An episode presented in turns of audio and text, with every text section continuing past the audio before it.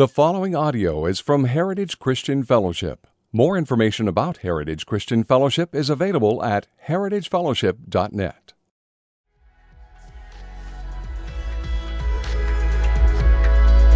Morning, church. How we doing? Hey, grab your Bibles and turn to Luke chapter 19. I'm doing good. Whoever said that over there, I'm doing well.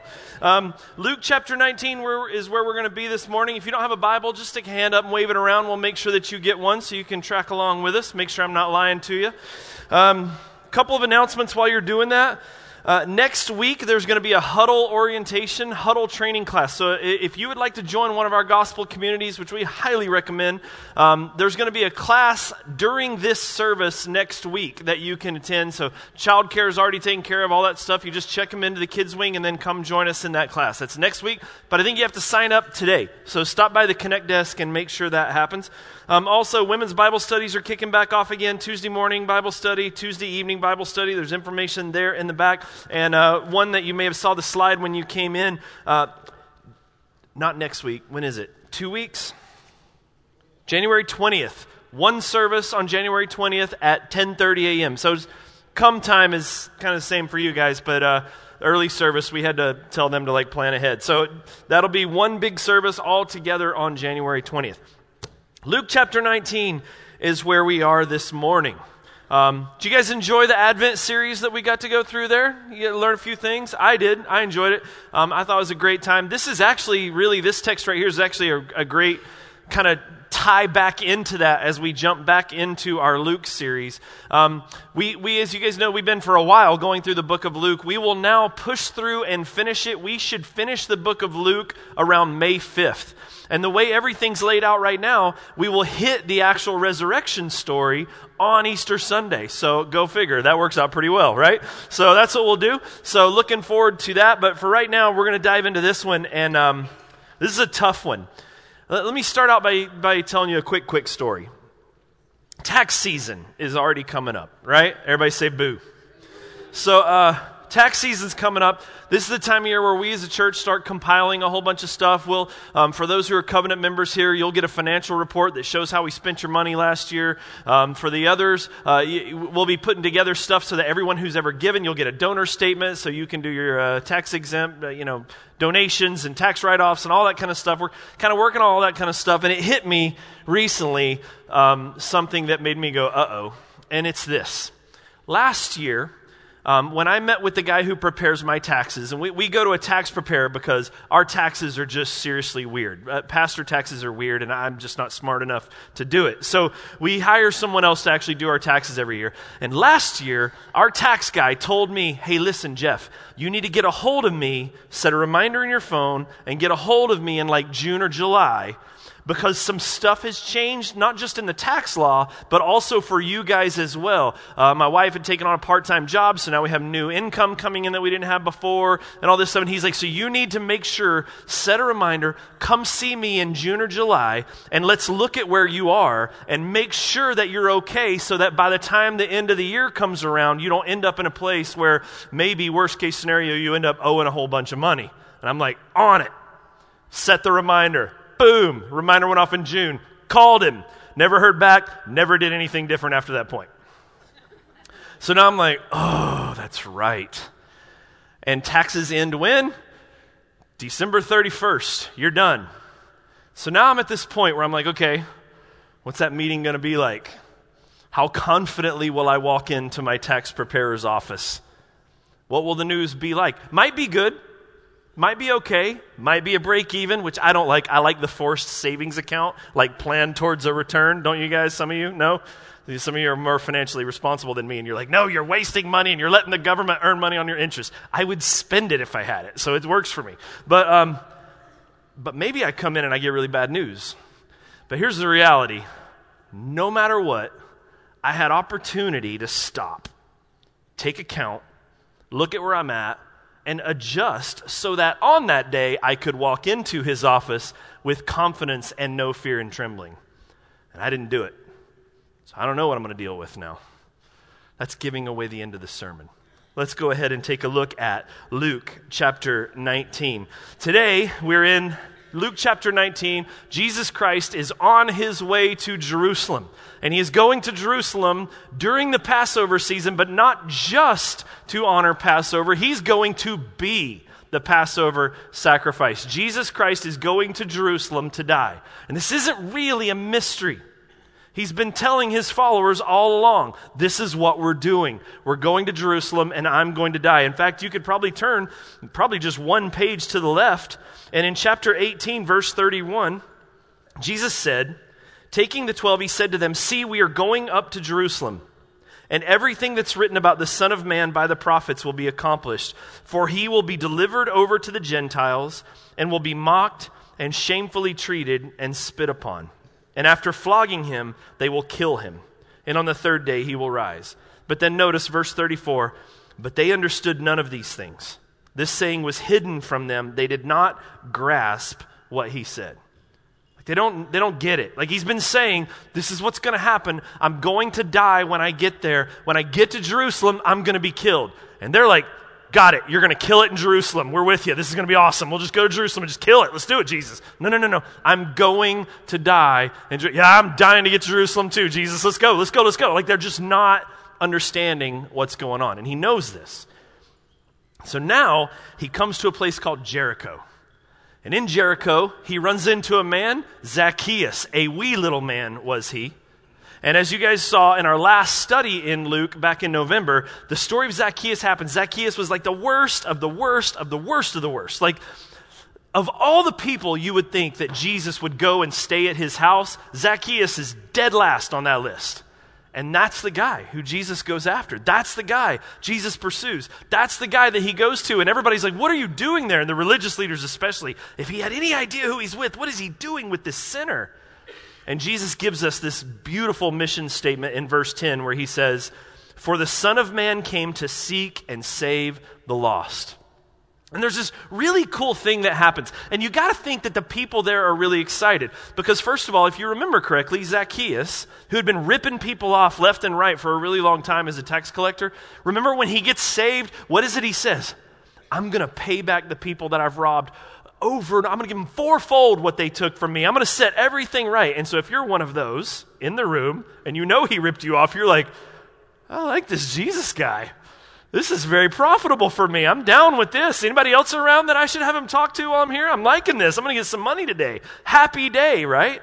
And then the Pharisees who are pointing fingers at Jesus and all upset with him, he's shunning them and pushing them to the side and showing them that, hey, this is not the way it's supposed to be. And they're part of a culture who has been told over and over and over by the religious elite, you're not good enough, you're not good enough, you're not good enough. And now they're seeing all this stuff happen and they're getting pretty excited about it.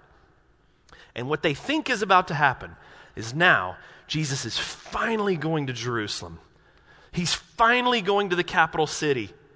And if he's done this along the way and called people out along the way, oh, when we get to Jerusalem, it's all finally going to come to fruition. He's going to kick out those religious leaders. He's going to reestablish it the way it's supposed to be. He's going to kick Rome out of the way. Our Messiah has come. This new kingdom is finally going to be established. And they're getting pretty pumped up about it, and they don't remember the reality of what Jesus is coming to do. He's coming to die.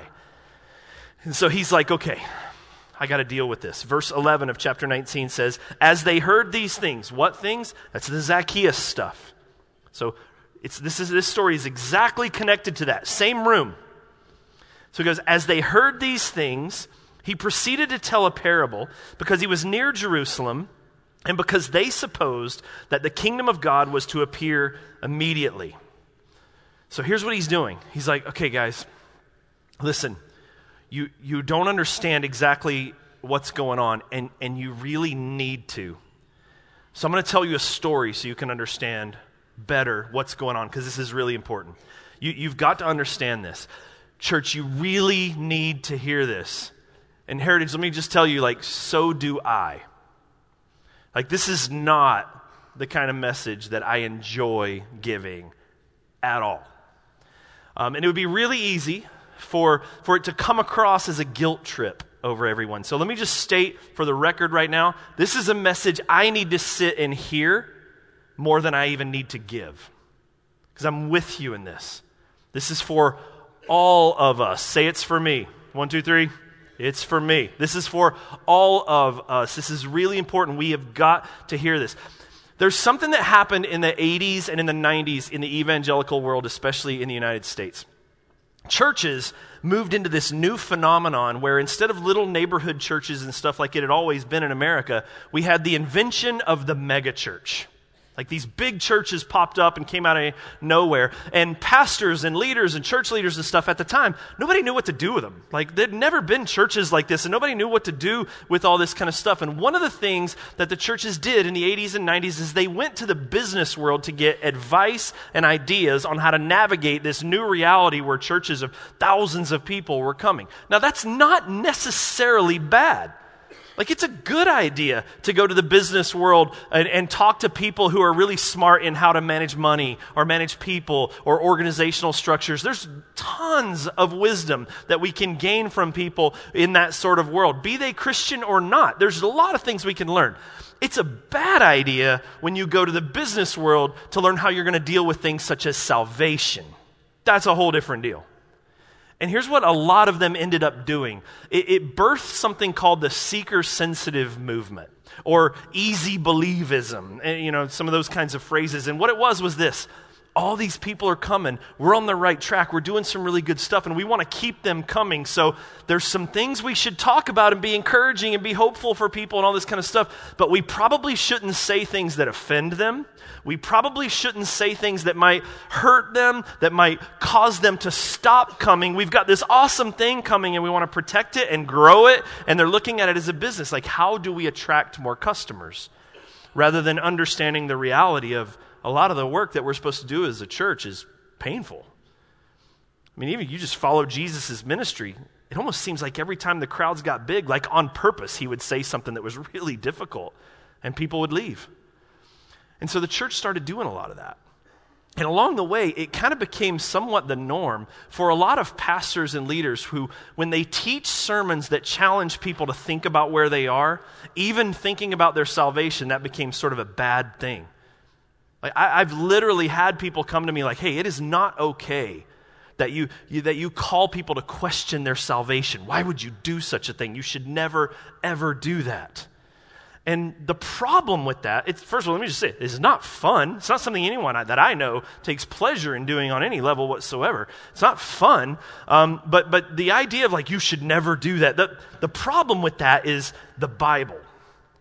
Because in the Bible, Guys like Paul do that all the time. All the time. I mean, think about all the letters of the New Testament that, that Paul and Peter and these guys write. They're always writing to churches and saying, guys, think.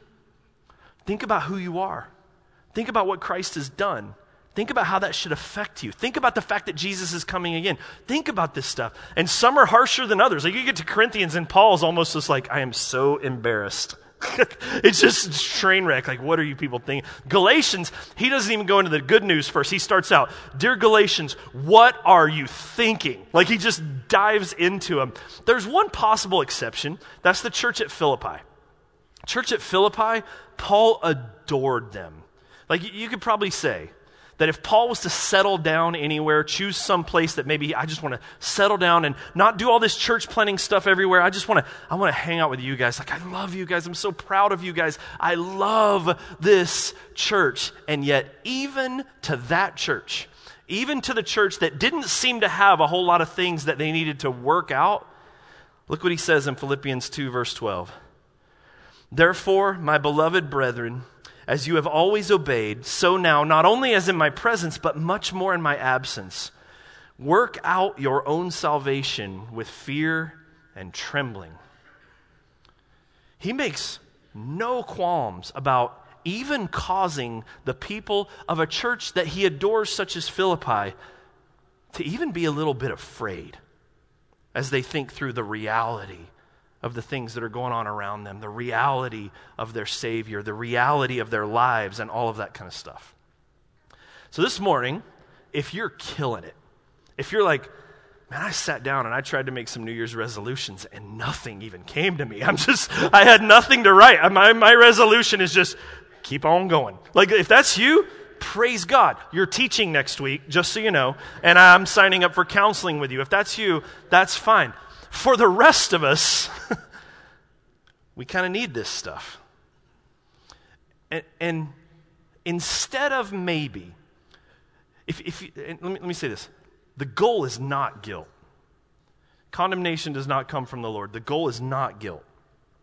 But conviction can be equally as difficult at times, but a very good thing. And, and maybe, instead of going, I can't believe he would say those things, I can't, who would, maybe it would be better for us to remember that it is a grace that a parent tell a child, you're playing too close to the fire, you're playing too close to the street. Like that's grace for the well being and for the future of the child. And the scriptures do this with us all the time. Take account, think about it, stop, make sure. And if you're fine, praise God. If you're not, this is a grace from God that you are here this morning hearing this. This is the Spirit of God calling you to good things. Amen, church? That's what we're doing here. So Jesus here is saying, you don't understand, and you really, really need to. And what follows from this is an allegorical teaching of Jesus. It's a parable. He's telling a story, but it's not just like a moral teaching. Like, I'm going to tell you a story, and the moral of this is something, but the story doesn't really represent anything real. I'm just trying to get a lesson across to you. That's not what's happening here. This is, I'm telling you a story because I want you to see an actual reality that exists. I'm using a, a fake story to help you understand something very, very real. Does that make sense? So that, that's what he's doing here with this. And in this story, I'm going to give away a little bit of it to you right now. In this story, there's a few different characters. The nobleman or the king in the story is who? That's Jesus. That's pretty easy. Um, some of you were scared to answer, but let's try that again. It's who? Jesus. Okay. The nobleman and the king is Jesus in the story. But other than that, there are servants, there are citizens, and, and then there's the other, you'll see a couple of now those characters are us somewhere in there which one you are is kind of the point of the parable the idea of going okay which one's me and maybe which one should i be and what do i do about that knowing the reality of what jesus is trying to teach us here does that make sense so he says in verse 12, He said, therefore, he begins his story. A nobleman went to a far country to receive for himself a kingdom and then return. Calling ten of his servants, he gave them ten minas, and he said to them, Engage in business until I come. Okay, now a mina, it's a, it's a unit of money there. It's, it's, it's argued exactly how much that is. Um, arguments are anywhere from about four or five months' salary all the way up to even 10 months' worth of salary. Either way, significant chunk of change, right? I mean, depending on what you make, I don't know, but five months, if somebody wanted to cut me a five month check, I'd be totally fine with that anytime. It's a significant amount of money that we're talking about here. And he leaves it to his servants, to, to people whose job, whose calling, whose role it is to serve the king. He leaves it to them and he says, engage in business. Now, I don't know too many people that engage in business for the purpose of not making an increase, right? So we can just automatically assume, and then based on the way rewards are going to play out later, the idea is listen, I want you to take this, I want you to steward it, I want you to do something with it for the sake of and the expansion of my kingdom. And when I get back, I'm going to check on you.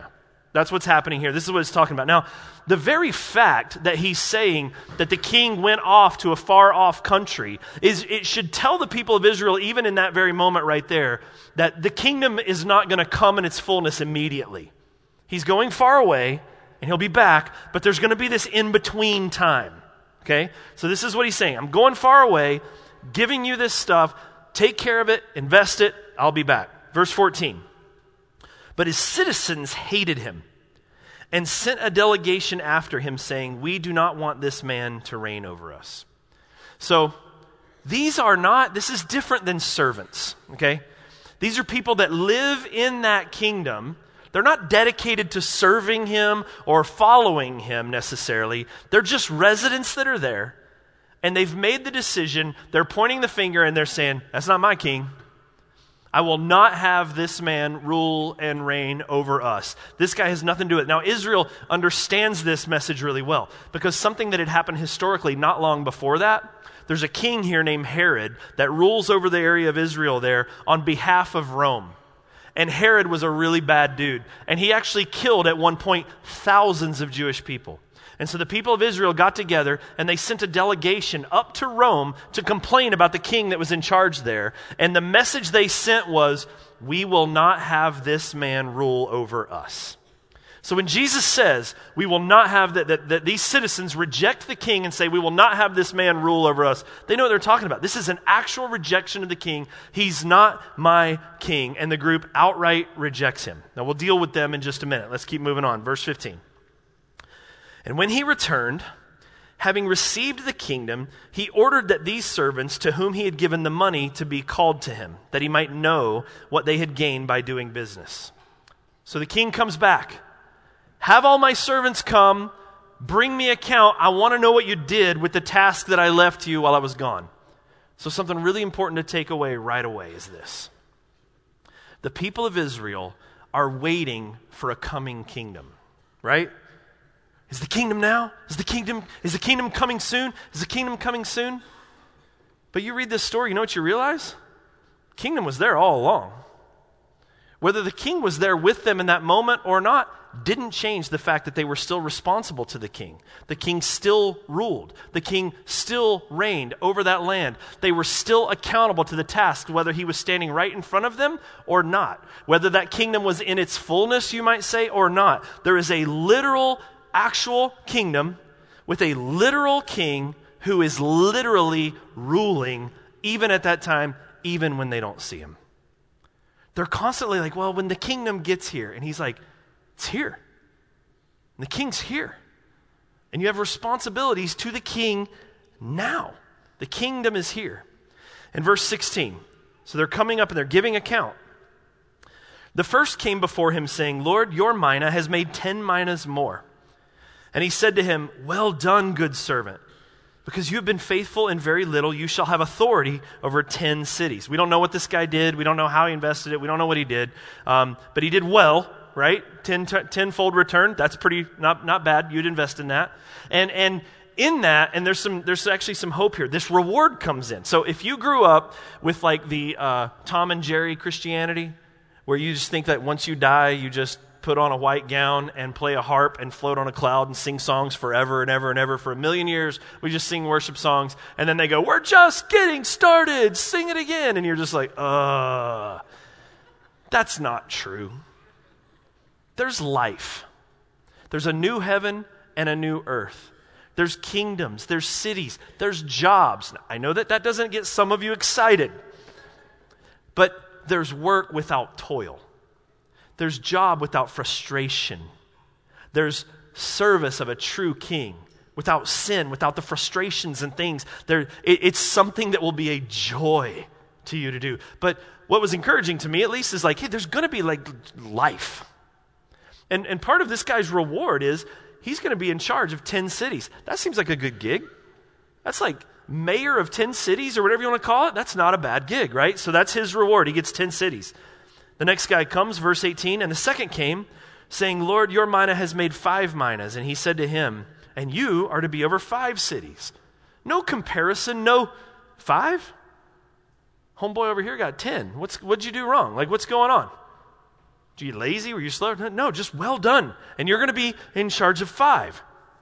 Verse 20, and then another came. Here's a little uh, tip for you in your Bible reading. It's never ever in the Bible a good thing to be the other. Just so you know. When you're reading through the Bible and it talks about this guy and this guy and this guy and it says, and then the other, you never want to be the other. Okay, so in the Bible. So here it is. Then another came. And he said, Lord, here is your mina, which I kept laid away in a handkerchief, for I was afraid of you, because you are a severe man. You take what you did not deposit, and you reap what you did not sow. Boy, there's an immediate problem that I hope jumps off the pages to you guys right there. Think about what he says. You're a mean, harsh man, and you reap what you did not sow. You take what wasn't yours. You notice what he's, how his thought process is right there? He's acting like the mina was his. Like he had something from the very beginning that was actually his, and that the king's going, I want you to take your money and make money and then give me the money that you had. That is not what happened at all. He was given something by the king that he did not have otherwise. It's the king's mina. It's not an issue of you reap what you did not sow. He's, he's reaping exactly.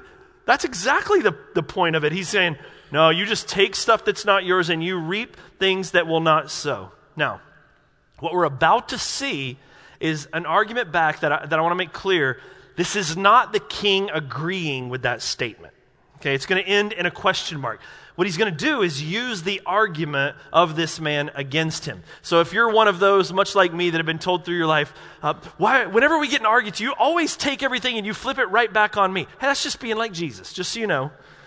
I'm joking. It's so not like Jesus at all. But, but th- he's just saying, okay, okay, okay. So you didn't invest it because you think that I'm mean and you think that I take things that aren't mine and that I'm a fierce man. He goes, okay, then let's consider that argument. And look what he says, verse 22. I will condemn you with your own words, you wicked servant. You knew that I was a severe man, taking what I did not deposit and reaping what I did not sow? Then why did you not put my money in the bank? And at my coming, I might have collected it with interest. This is what he's saying. He's saying, if that was true, if I'm a mean ruling king, and you knew that about me, then if only out of fear, why wouldn't you do something? Like, if that's really what you think about me, seems to me that's even more reason to do something. If you thought I was kind and gracious, that might be used as an excuse to do nothing, possibly. But you're like, oh, you're just mean and grumpy and you take things that aren't yours, so I just said it. And here's what he's saying You're either lying to cover your laziness or you don't know me. But it's one of those two. Because to use that, that makes absolutely no sense. Now, we see this happen in some of our own cultural context currently, even today. Have you ever heard of someone or talked to someone um, who will talk about the idea maybe of heaven and hell and things like that? And you'll hear somebody sometimes say things like, well, if that's who God is, then I don't want anything to do with him. You ever heard that say before? Like, I mean, if, you, if that's you, I, with all due respect, that's a really dumb thing to think. But because how do you win with that? Like, where's the win there? If that Almighty God is going to judge based on these things, then I don't want anything to do with him. Okay, you don't want anything to do with him? Okay, then you'll just get judged. But it doesn't get you out of anything. It's not like up in heaven, God's going to go, Oh, you thought I was mean? Oh, okay. All right, well, pass. We'll, we'll just let, let you go on through and let's go on to the next guy. That's not how it works. It's, it's like people, even in our culture, he's not my president. Okay, don't pay taxes and see how it goes. It doesn't change the reality that you are in a place where you are under an absolute authority in that place. And so, if someone was to say, man, if that's what God does, then I don't want anything to do with him, that will not serve you well in the end at all. And then here's the good news with that our king is not a mean man who reaps what he does not sow. In fact, our salvation, and this is really important to clarify because in going through this stuff, you could interpret this to say, okay, if I want to make it to heaven, I need to start doing a whole lot of good things. That is absolutely not true.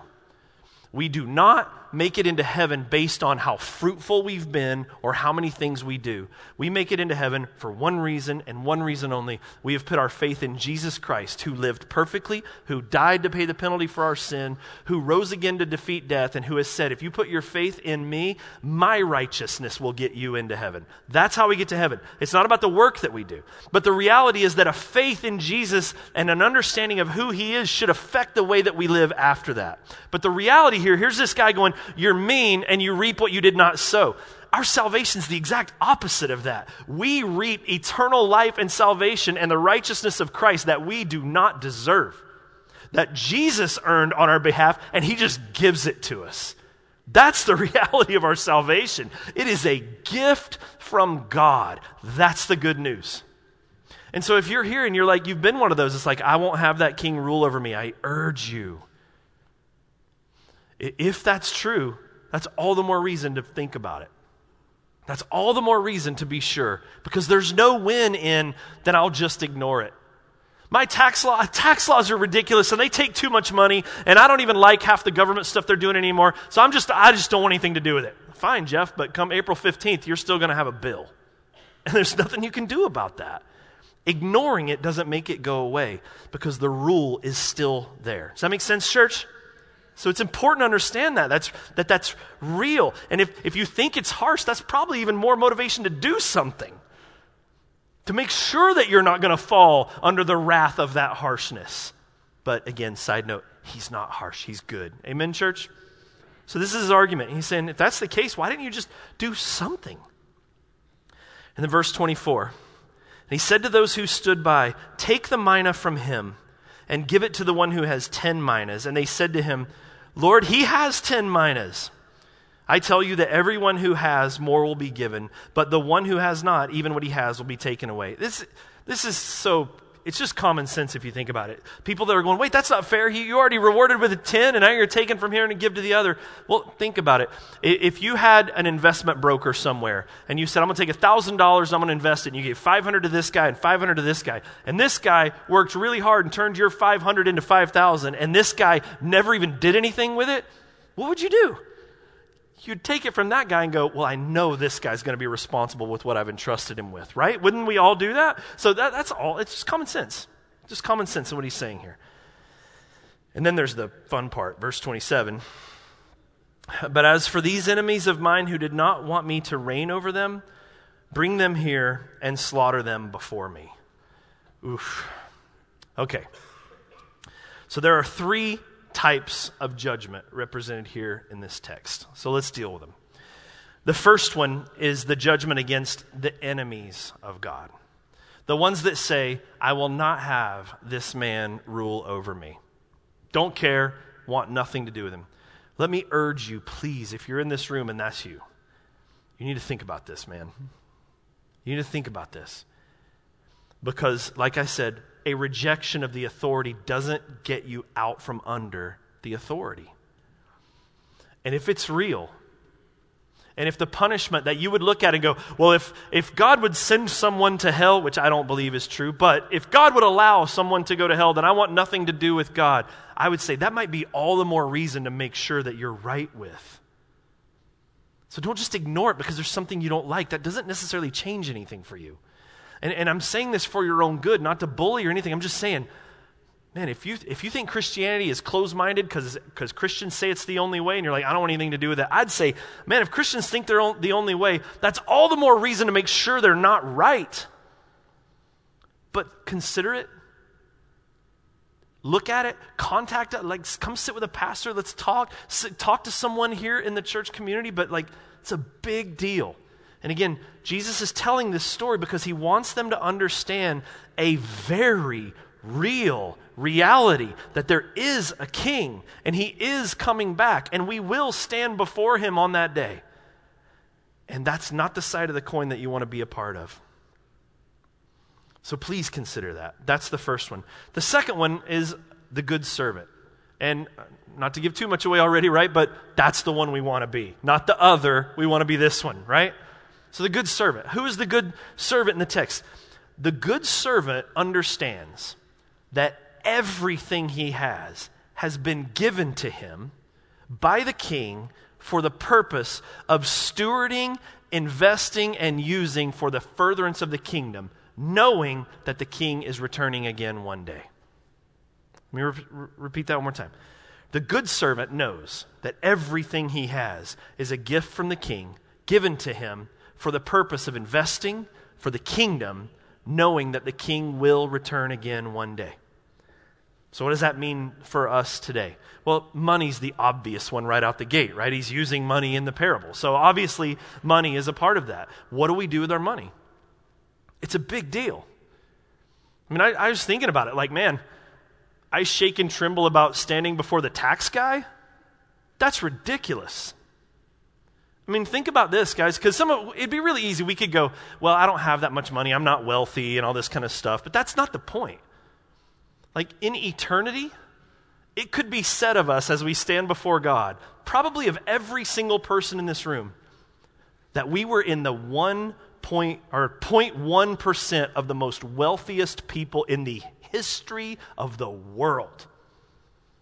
That's what we've been entrusted in in our day and age.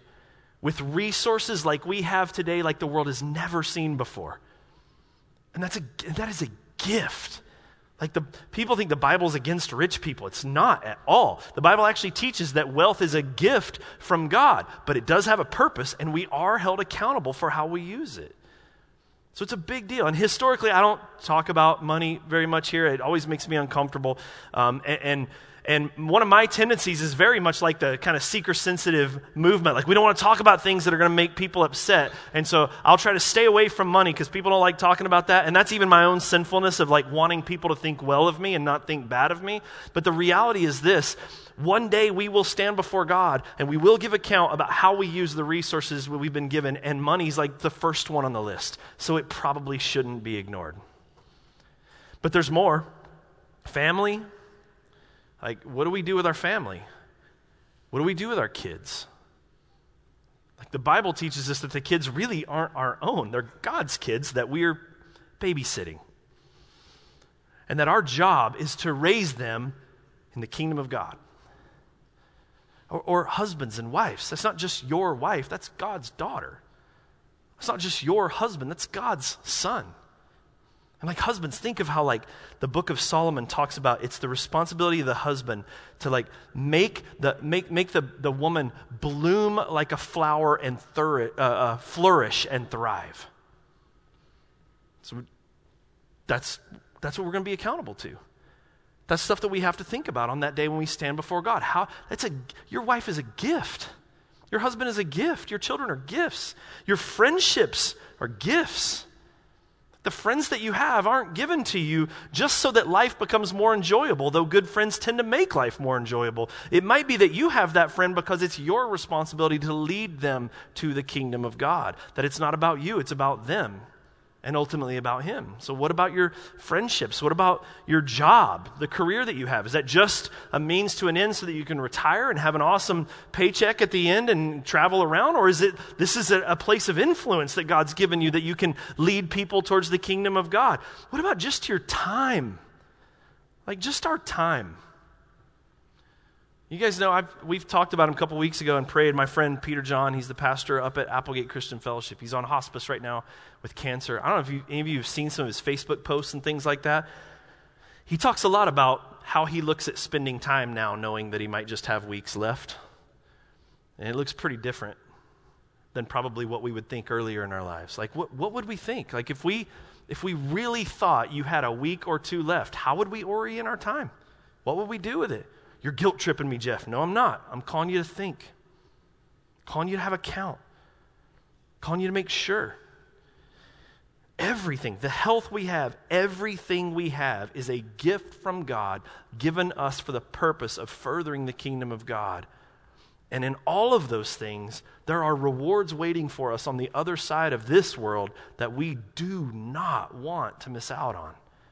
That's why the Bible says things like, Why are you spending so much time investing in things that moth will eat and rust will corrode, phones that'll be outdated next week? All the, why, do you, why do you make that your focus in everything instead of understanding the reality of what is waiting for you? This is what the good servant thinks about. And it's hard to think about that all the time, church. It is. Amen? It is. But when we come across this in the scripture, like you can either write it off and go, I don't want the guilt trip today, or you can go, maybe God's tapping me on the shoulder this morning. And maybe I should think about that. And then there's the wicked servant. This is the harder one, the scarier one. And here's why it's scary. The wicked servant here is attached to the king through the family of faith, but has no desire to follow or serve him. So think about that. The wicked servant, he's, he's separate from those who are just straight up rejecting him. He's on the team, you might say. He's in the household, you might say, or whatever word you want to use for that. He's attached to the king. But he has no real desire to actually follow him, to serve him, to obey him, to do any of that kind of stuff. That's not a motive or a concern at all. Now, the classic biblical example of this is the one that most of us who grew up in the church more than anything want to absolutely say, well, this can't possibly represent me at all. And that's Judas. Judas Iscariot. He was one of the apostles. think about it, he's in the room right now. he's hearing this teaching from Jesus at this very moment. When Jesus sent the apostles out two by two, did Judas go? Yeah. When Jesus sent the apostles out to go do miracles, to cast out demons, to do all these amazing great works all over the place, did Judas go? Yeah. And he did it. And from what we understand, probably did a really good job. And the reason we can say that is because he's the treasurer among them. He's the guy that held the money. That's a position of honor and trust that you earn. But what do we know about him?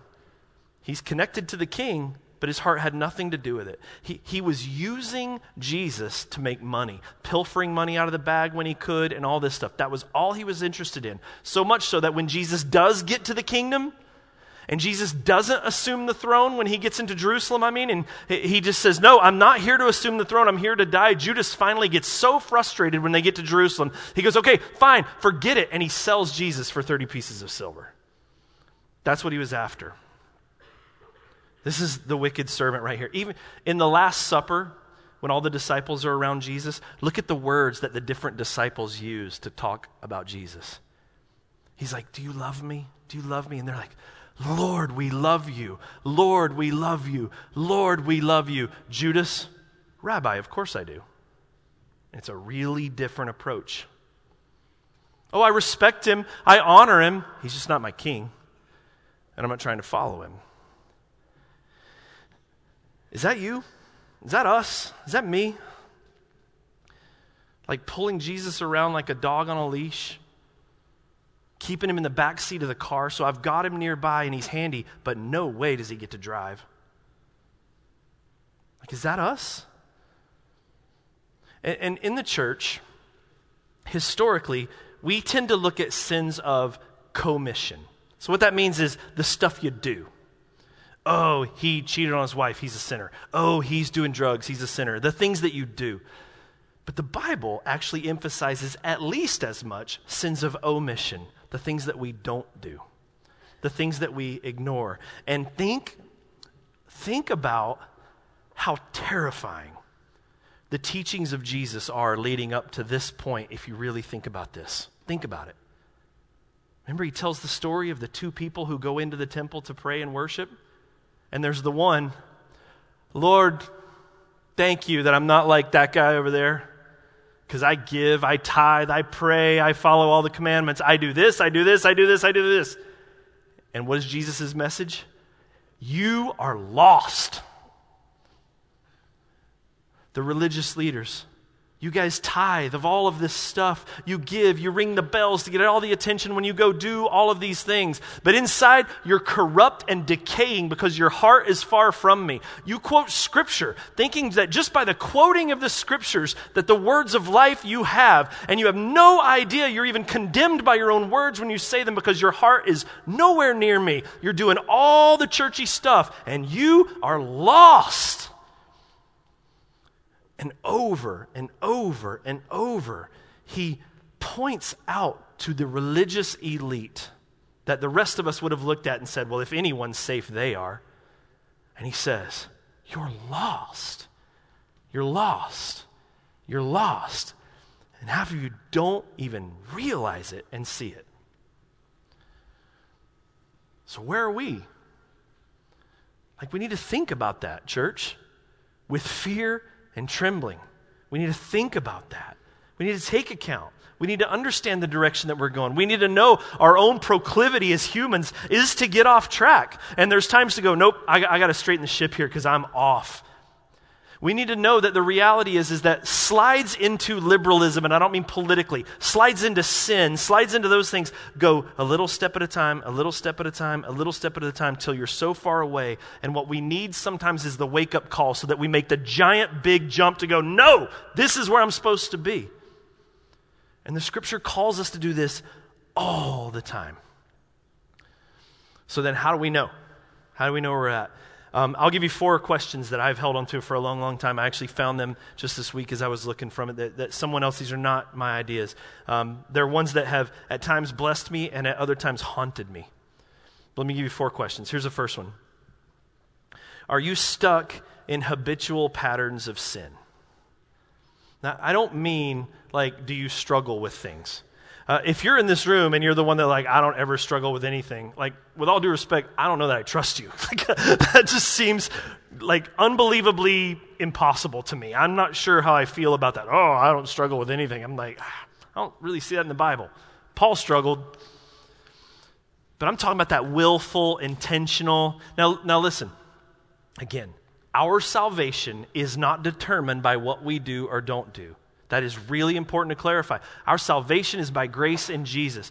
But there are red flags that we can look at and go, Where am I? Markers, waypoints to try to decide what's going on here. And look, someone in habitual sin, there can be all sorts of reasons why you end up there. There can be genetic issues or abuse that you went through as a kid, or who knows what you've gone through that helped lead you to that place. That's not the thing that I'm judging. What I'm saying is, it may not be a salvation issue, but it's a red flag. And it's something we should look at. Question two Do you seek a righteous life? Here's what I mean by that. Like, when you read the word, if you read the word, like, are you, do you pursue it? You know what I mean? Like, do you read it as a, oh, I got my thing done for the day that I'm supposed to do, and I feel like I checked off my Christian box, and whew, that feels good, like getting a workout done in the morning. Now I don't have to worry about the rest of the day.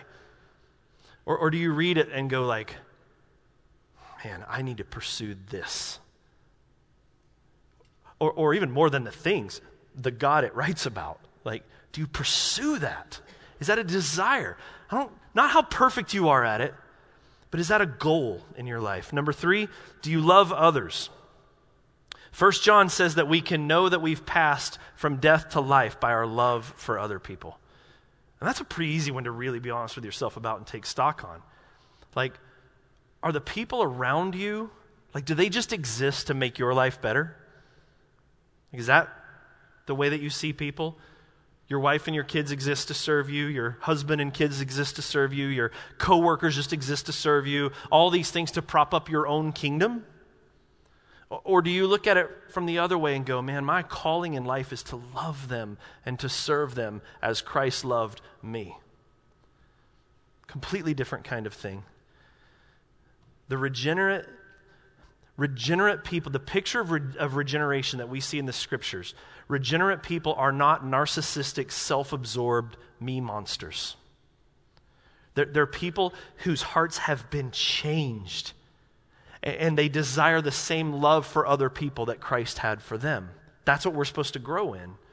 So, again, I'm not saying that if you're not doing that perfectly, you're not saved. Christ saves us alone, but it's a marker. It's something to pay attention to to go, maybe this isn't right. Maybe something's wrong here. And the last one is this um, just where are your affections? It's, it's a giant sweeping term, I know, but, but maybe you could just say, are there any there for God?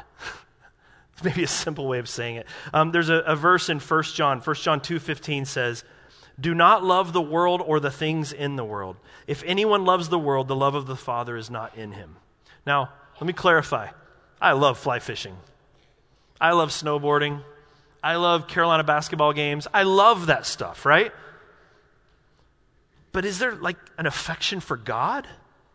You know what I mean? Like, what, what is it that you live for? What determines how you'll spend your time and all your money and all of those things? If all of those things exist pr- primarily or first for the kingdom of God, then think about that. And if you have affections for God, where, where does that rank on the list? Like, is, are there things that need to be adjusted?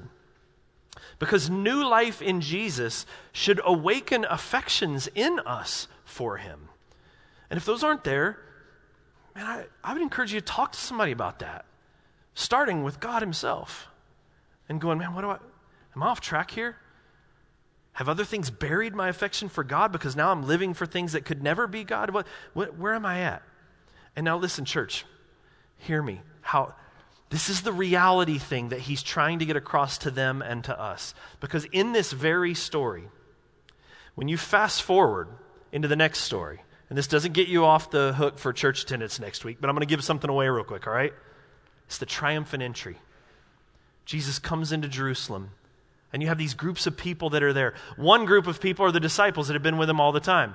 And they're singing, Hosanna, you are the King, you are the Lord. And they know this, they've been with him. Another group is these other followers, disciples, that it says that they're worshiping him because of these great works that he's done. He's done amazing things. He's a good guy to follow. You will do well if you follow him. He healed my sister. I'm going to follow this guy around. And then the third group is the religious leaders that are saying, Tell everybody to stop this singing because in these songs they're calling you God. And Jesus goes, Listen, man, if I, if I told them to stop singing, even the rocks here on the mountain will start crying out, and that might freak some people out, so let's just leave things alone. But then what happens? He turns around, he looks at the city of Jerusalem, and those of you that know, say it. What is it he starts doing? What does he do? He starts to weep.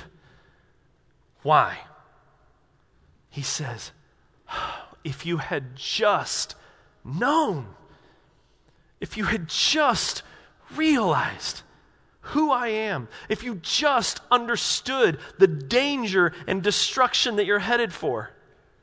Because I warned you, the prophets warned you, the scriptures warned you of all of these things. And look, he's not this mean, cruel dictator. He's, he wants good for them, he wants them to live. And he knows, and history records this was true. 40 years later, 40 years later, Rome comes into town and levels this city, wipes it out. And he's looking at this city with a broken heart, looking at them, going, I wish you knew the reality of the situation that you're in. Because you're just walking around right now oblivious to it as if that day's not coming. And it breaks his heart. And today, just today, in the next 24 hours, 151,600 people will die, statistically. 151,600 people will die. It's like one person every like 12 seconds will die. And we never think it's us. We just always assume that we have more time. And we don't live with an understanding of the reality of how fast something can change in a heartbeat and how the next thing we know it can be tax day and it's too late and we never did anything about it. And it is the grace of God that in His Word, even in texts that are hard, that make us wrestle, it is the grace of God calling us to wrestle. Because He wants us to do well. He longs for the day that He stands in front of us and says, Well done, good and faithful servant. You will not believe what I have for you. Come here. That's reality. And the other reality is that it's very possible, if not likely, that someone in this room or some people in this room won't be here with us this time next year. And I don't mean because you left and went to another church. And so, how, what do we do? How do we live? Like, we, that's got to matter, right? But here's the good news. Can I give you some good news now at the end? Here's the good news our salvation is not determined by how well we're doing or how well we do over the next however long. Our salvation has been made secure because Jesus Christ did it perfectly. He, he's, he's, you're, you're not fighting to get into heaven if you've put your faith in Jesus. Now, you may be the guy that gets in through the skin of your teeth with no reward to show for it, but it's still good to get in and, and not end up the wicked servant.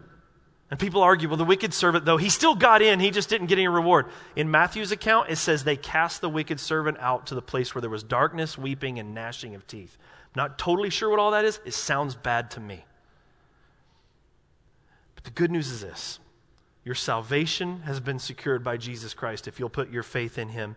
Number two, your failures have all been dealt with on the cross. The ones that, even right now in your own heart, because some of you already know the things you need to deal with, that thing has already been dealt with on the cross of Jesus Christ. I love what Pastor Mitch said last week when he was teaching, and he was talking about that, that idea about living and the understanding of faith and what Jesus has done in the year to come. And he was saying, start living in the understanding that that's true, and stop living in guilt trying to put Jesus back on the cross as if, as if that hasn't been paid for already.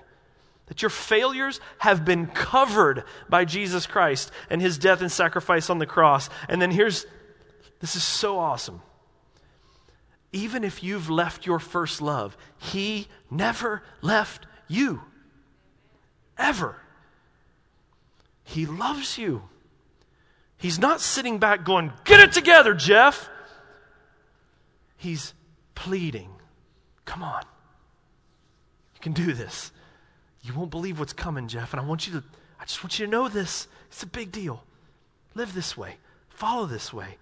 And his words right now, even if they're hard to hear, even if we feel conviction, it is a grace because what is coming is infinitely more real than what we see here today. It is a grace from God that you somehow, in all the places you could have been, you ended up right here this morning under this specific text on a message I didn't even want to give, hearing your Lord and Savior say, Hey, take account, because this is a really big deal, and I want you to thrive. I came that you might have life and life more abundantly. Think about these things. And so for us, we need to do what Moses wrote in Psalms.